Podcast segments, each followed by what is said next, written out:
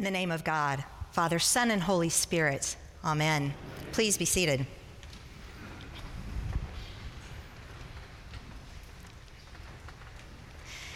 There is a story from the earliest days of the church.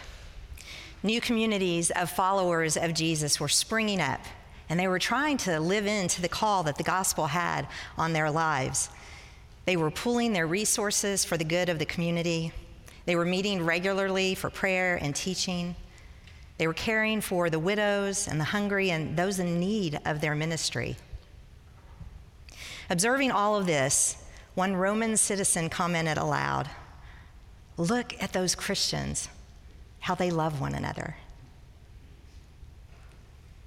Tonight's passage from the Gospel of John is all about loving one another. In it, Jesus gives us a new commandment. The name Maundy Thursday actually comes from the Latin mandatum novum, or new commandment. Jesus tells us plain as day I give you a new commandment that you love one another. Just as I have loved you, you also should love one another. By this, everyone will know that you are my disciples if you have love for one another. If we are to love one another as Jesus loved us, what does this love look like? Well, for one thing, it looks like washing one another's feet. In Jesus' time, no free person washed another person's feet. Hosts would provide water so that a guest could wash their own feet, and sometimes they would offer a slave to wash the guest's feet, but a host would never wash their guest's feet. But Jesus did. Jesus, as Lord and Savior, acts from love and not from power. In strength, he humbles himself to serve those whom he loves. Any of us who've had the opportunity to humble ourselves before others know that this comes from a place of strength and not a place of weakness. This love looks like forgiveness. In washing the disciples' feet, Jesus is bringing them into relationship with God through him. He tells Peter, If you don't let me do this, you have no share with me. We must allow Jesus to cleanse the muck that we carry around with us. We have to let go of our pride and accept this ministry from Him, knowing that we have no share with Him until we're willing to let Him heal and cleanse us.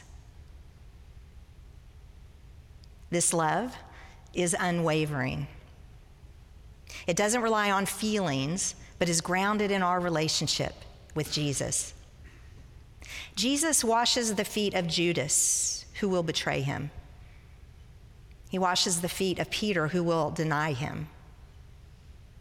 He doesn't say, You haven't been loyal to me, so I'm going to withhold my love from you. And he doesn't say, You haven't lived up to my standards, so you have no share with me. Jesus does not meet evil and sin on the world's terms, but on God's.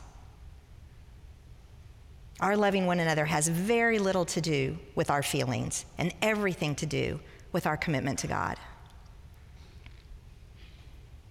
This love looks like service to one another. Jesus' foot washing is not only a gift, but an example. As he washed the disciples' feet, they are to wash one another's feet. Think of how uncomfortable this charge would have been for the disciples to hear. Many of us take all kinds of issue with washing another's feet or having our feet washed, even without all the societal baggage that this act held in Jesus' day. Jesus was calling his disciples to share the kind of love that goes beyond, that startles, that surprises. The example of foot washing is a call to do what is needed, not merely what is expected, to translate love into service. Finally, this love looks like community.